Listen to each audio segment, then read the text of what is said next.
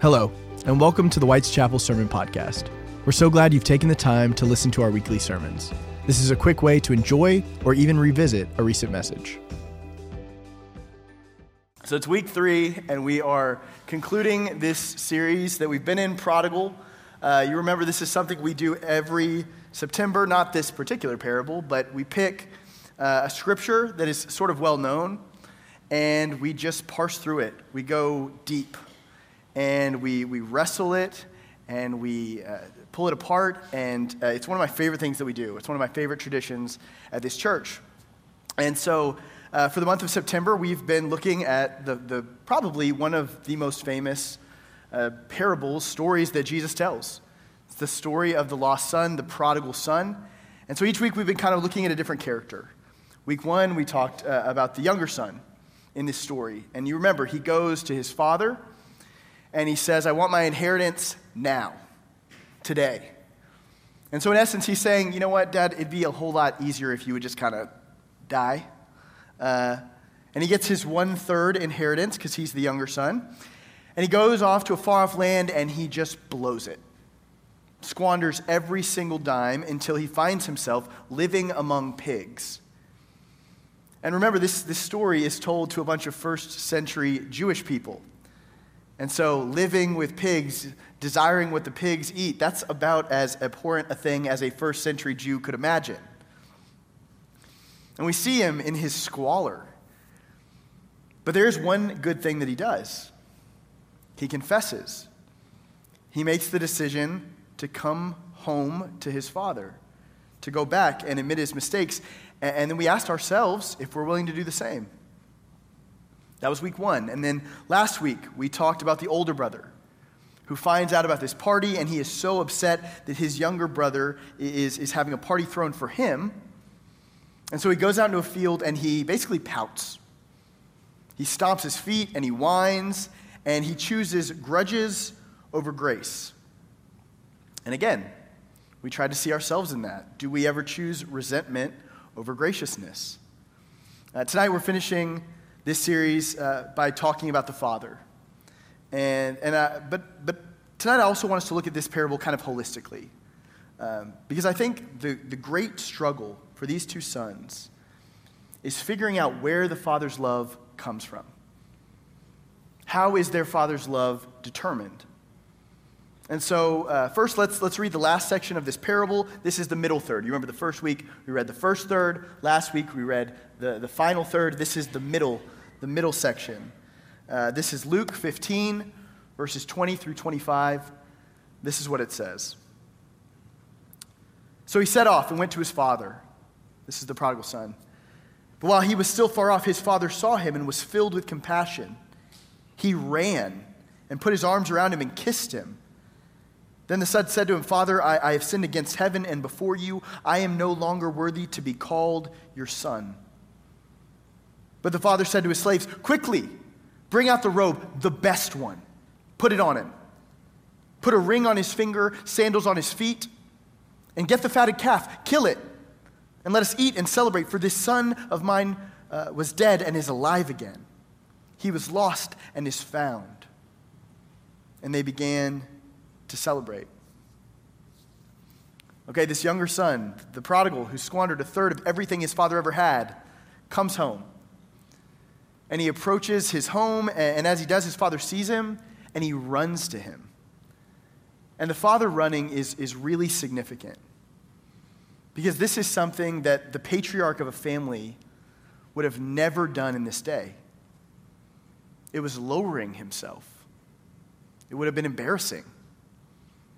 But he runs to his son, and, and while his son is, is trying to get out his confession, to say this thing that he's been planning, and he's, he's built himself up to finally say, Dad, I, I don't, uh, I don't deserve anything. I'm so sorry. While he's trying to get that out, his dad is already busy party planning. He says, Get the best robe we have. Get this kid some rings. Get, get, the, get this. We're having steak tonight. We're going to we're gonna have a party. We're going to eat like kings. We're going to celebrate because this son of mine was dead. He's alive. He was lost and he's found. And I love this part of our scripture because it is such a beautiful picture of the Father's love, of God's love. And we're going to come back to that. But first, I want us to back up and look at this parable again in its entirety. Because when it comes to the Father's love, I think both of these sons are confused. First, we have the younger son. Notice what he says to his father in, in, our scripture Father, I've sinned against heaven and before you. I'm no longer worthy to be called your son. He says, I'm not even worthy to be called my father's son. I've made mistakes, and my missteps are just too much. This younger son believes that the father's love is determined by his failures. The younger son comes home believing that his father won't love him, that he's not worthy of, of even being referred to as his son. And he thinks, maybe if I'm lucky, maybe if I'm really lucky, he'll let me just be a slave. And he believes that his failure, his mistakes, his past is just too much, that he's too far gone for the Father's love. And I can tell you, without a shadow of a doubt, that he is not alone. Over the course of my ministry, I have had so many conversations with people who feel this exact same way. Several years ago, uh, I had a guy come to my office, and he'd been really active in one of the programs that I was running at the time. And he had honestly become kind of a leader in the group. Uh, well, anyway, I hadn't seen him in a few weeks, and so I, I reached out to him. I, I, shot him a text, and, and I was just checking on him. Uh, and, and he told me that he needed to sit down and talk to me, and he was very serious in his tone. And so I was kind of worried.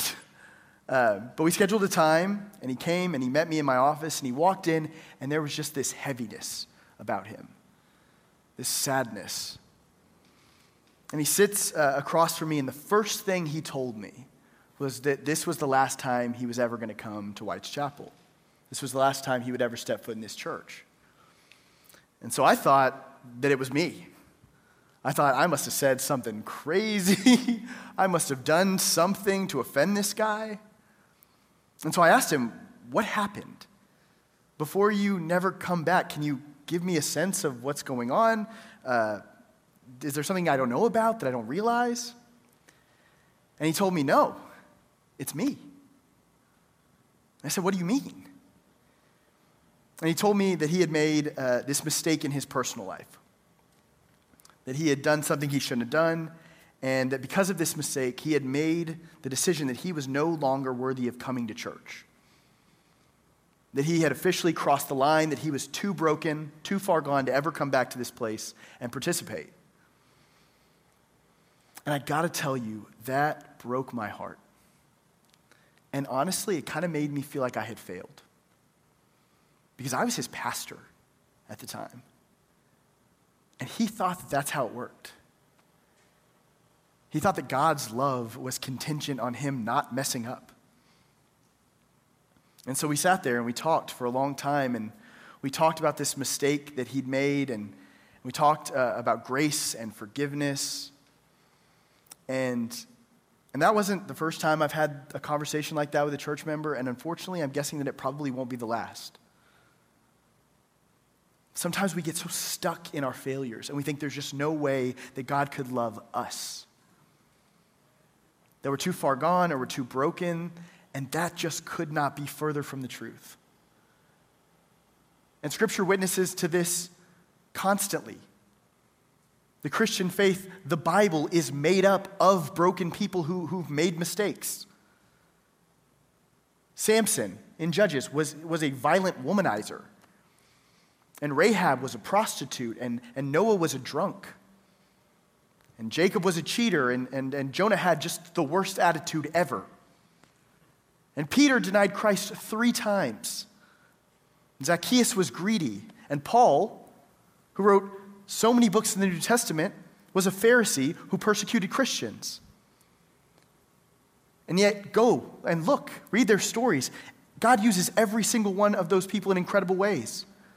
Rahab, the prostitute, she shows up in the lineage that leads to Jesus. And Noah, he builds a big boat. You may have heard of that. He exhibits unbelievable faith. Uh, and Jonah, his terrible little five word sermon, it leads to the salvation of 120,000 people in Nineveh. And Peter was the rock on which the church was built. And Zacchaeus went back and repaid every single person he cheated three times. And Paul. Paul is arguably the most influential Christian mind in history. All of them, people who failed, people who made huge mistakes, and God used them. And I want us to see that. I wanted so badly for the guy in my office to see that. That we don't have to be stuck in our failures. Because when we turn back home, when we own our mistakes and head back to the Father's house, He runs to us. He, he sprints to us. The younger son believes that the Father's love is predicated on his failures. And maybe you can relate to that. Or maybe you can't. And if you can't, it's probably because you're more like the older son, who we talked about last week. See, he has a similar struggle. He thinks that the father's love is determined in the opposite way by his achievements. Remember last week, the older son is, is so upset that his younger brother is being welcomed and celebrated, and he ends up yelling at his father. He says, You've got to be kidding me. I have done everything right. I've checked every single box. I've worked like a slave for you. He's hurt. He's upset because he believes that he should be loved and celebrated for his achievements. He's earned it. And some of us can, we kind of get this. But this understanding of, of the Father's love is just as flawed as the younger brothers but it is one that a lot of us struggle with. We think that if we just do the right things, if we just check the right boxes, learn the right things, God's going to love us and bless us, and everything will be great. Maybe you felt this way, or maybe you've known someone who lived out their faith this way. Uh, a friend of mine told me a story recently uh, about someone in their old Sunday school class. This was at another church. Uh, and this guy in their Sunday school class was in seminary at the time. Uh, we'll call him Rick. And, and Rick was sort of the quintessential example of, of this. Uh, and they've told me several stories about him, but I want to tell you my favorite. And it was something that happened at a class party they were having. Everyone was hanging out at someone's house, and this guy was pouring himself a soda, and he was writing with a Sharpie on a red solo cup like you do at those sort of parties and he looked at his cup and he said loudly, Oops, I accidentally wrote my name in Hebrew. But here's the thing nobody heard him say it. the only person who heard him say it was my friend who told me this story. And so this guy, this seminarian, walked over to the big group and he pretended like he had just discovered this again. And he said even louder again, Oops, I accidentally wrote my name in Hebrew on my cup. Silly Rick. He made sure that everybody in the room knew his mistake. Uh, here's the thing about Hebrew, though uh, you don't just accidentally start writing in Hebrew. in fact, Hebrew is written in the opposite direction as English, it's written right to left. And so I would venture a guess that the only reason that this guy did this was to show off the fact that he knew a little bit of Hebrew, which very few people think is that cool, let's be honest. Uh, and I probably love this story so much uh, because I knew a lot of people like this when I was in seminary. But the point is, sometimes we fall into this understanding of our faith that it's about how much we know or how much we do, how well we can uh, recite the Bible or how often we attend church programming, and we think that it's those things that makes the Father love us. It's those things that make other people love us. For the older brother, he thinks that all of his effort, all of his obedience and work should mean that he and only he is the one who is loved and celebrated. And the father loves him. There's no question about it. He seeks him out in the field. He tries to get him to join the party. He tells him that much. But it's not because of all the things he's done. See, all the things that he did are good things obeying his father and working and staying at home, those are great. And all those things I mentioned that we do, attending church, uh, reading our scripture, memorizing scripture, even learning a little bit of Hebrew, those are all great things that can draw us closer to God. But those things aren't the reason that God loves you. So the question then is why does he love us? If the Father's love isn't determined by our failures, and if it is, isn't determined by our achievements, what is it determined by? What are the qualifications for the Father's love? And the simple truth for us tonight is that God loves us. God loves you. The Father loves us for just being his child. It's just that simple. The younger son and the older son are both loved by their father just because they're his sons. And he pursues both of them. He runs to the younger son when he sees him approach, and he comes out and speaks to the older son when he refuses to join the party. The father seeks them out and shows them love because they're his children, and that's what you do. And there's no failure, and there's no achievement that's going to change that. You know, I think the ultimate lie that both of these brothers believe is really the same. They both believe a lie that I think so many of us have been tempted to believe at some point. It's that voice in our head that says, You're not enough. The younger brother thinks that he's not enough because of his failures, and the older brother thinks he's not enough without his achievements. But they both miss the fact that the Father's love isn't based on either of those things. The Father loves them, the Father loves us right, right now, tonight, right where we are, exactly as we are. His love is already there, it's, al- it's already been there, it will continue to be there. Which is why as seemingly simple as this point may be, and, and I get that it is a very basic point, frankly, I think I've probably preached this sermon more than any other sermon I've ever preached. Over a dozen times, just telling people God loves you. But I preach that sermon so much because it's one we cannot be reminded of enough. It's one that we cannot hear too much. And honestly, we have to repeat it because we miss it so often. And we fall into the same patterns of belief as the younger son and the older son, and we miss it and we forget it, and we don't recognize it. Uh, I want to show y'all a clip from a show that I love. You might be surprised that I love this show, uh, but I grew up with it, and, and I think it really illustrates this point. I'll explain more afterward why I'm showing it. But it's from the television program Antiques Roadshow. Uh, if you've ever seen Antiques Roadshow, uh, basically, people bring in, you're laughing because you're imagining me at home right now watching Antiques Roadshow, and that's fair. Uh, I'm probably not their main demographic. Uh, but anyway, people bring in antiques and they basically have these experts appraise them and tell people what they are worth. And the best episodes are when people have no idea how valuable their item is. They don't realize that they have kind of a treasure. And so in this clip, you're going to see a gentleman who comes in with an old blanket. Let's watch. Well, Ted, did you notice when you showed this to me that I kind of stopped breathing a little bit? Yeah, you did. I'm still having a little bit of trouble breathing here, Ted. It took uh, me by surprise because I, you know, didn't think much about it. Probably a Chiefs blanket, but That's exactly what it is, and it's not just a Chiefs blanket. It's the first type of Chiefs blanket made. These were made in about 1840 to 1860, and it's called a Ute first phase. a Ute. A Ute first phase wearing blanket. A Ute Chiefs wearing blanket. wearing But it's blanket. Navajo made. They were made for Ute chiefs.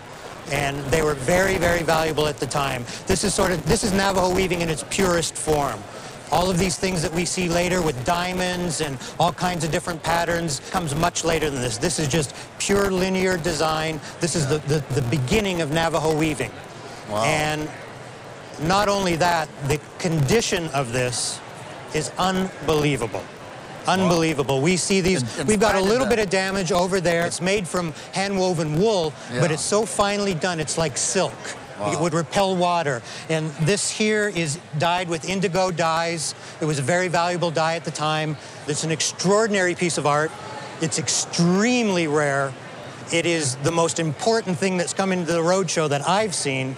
Um, do you have a sense at all of what you're looking at here in terms of value? I haven't a clue. Are, uh, are you a wealthy man, Ted? No. Well, sir, um, I'm, I'm still a little nervous here, I have to tell you. Uh, on a really bad day, this textile would be worth $350,000. On a good day, it's about a half a million dollars. Oh my God. And you had no idea. I had no idea. I was just laying on the back of a chair. Well, sir, you have a national treasure. Wow. A national treasure. Gee. When you walked in with this, I just about died. Congratulations. Congratulations. I can't believe this for me. Well, Ted, did you notice? Uh, so y'all will probably end up going down the rabbit hole of Antiques Roadshow, which I definitely did this week. Uh, but did you hear what he said? Uh, for years, this treasure, this thing of immense value, sat on the back of his chair. It was worth a half million dollars, and it was draped over the back of a chair.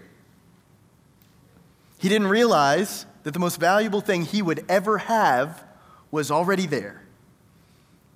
And it's the exact same way for those two sons in regard to their father's love. This thing that, that they're seeking, this thing that they wanted so badly, was already there, unchanging. The Father loved them both, and no failure, no achievement could change the way their Father loved them. And that's the gospel message that our treasure is already right there. That's the amazing, powerful message that Jesus wants us to take away from this parable.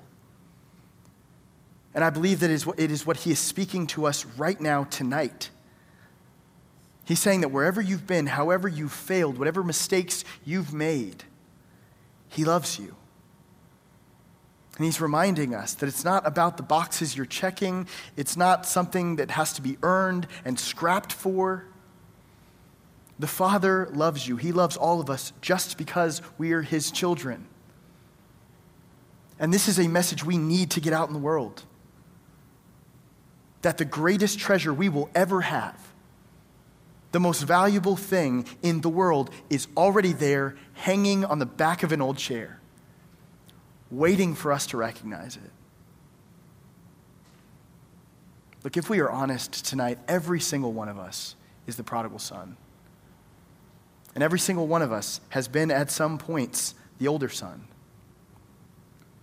But thank you, Lord, that we have a father who is willing to sprint to us, to come find us out in a field when we're pouting.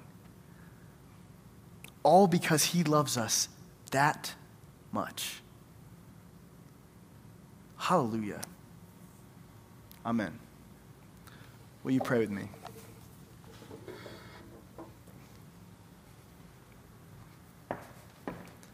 God, help us to see the treasure that is laying on the back of our chairs.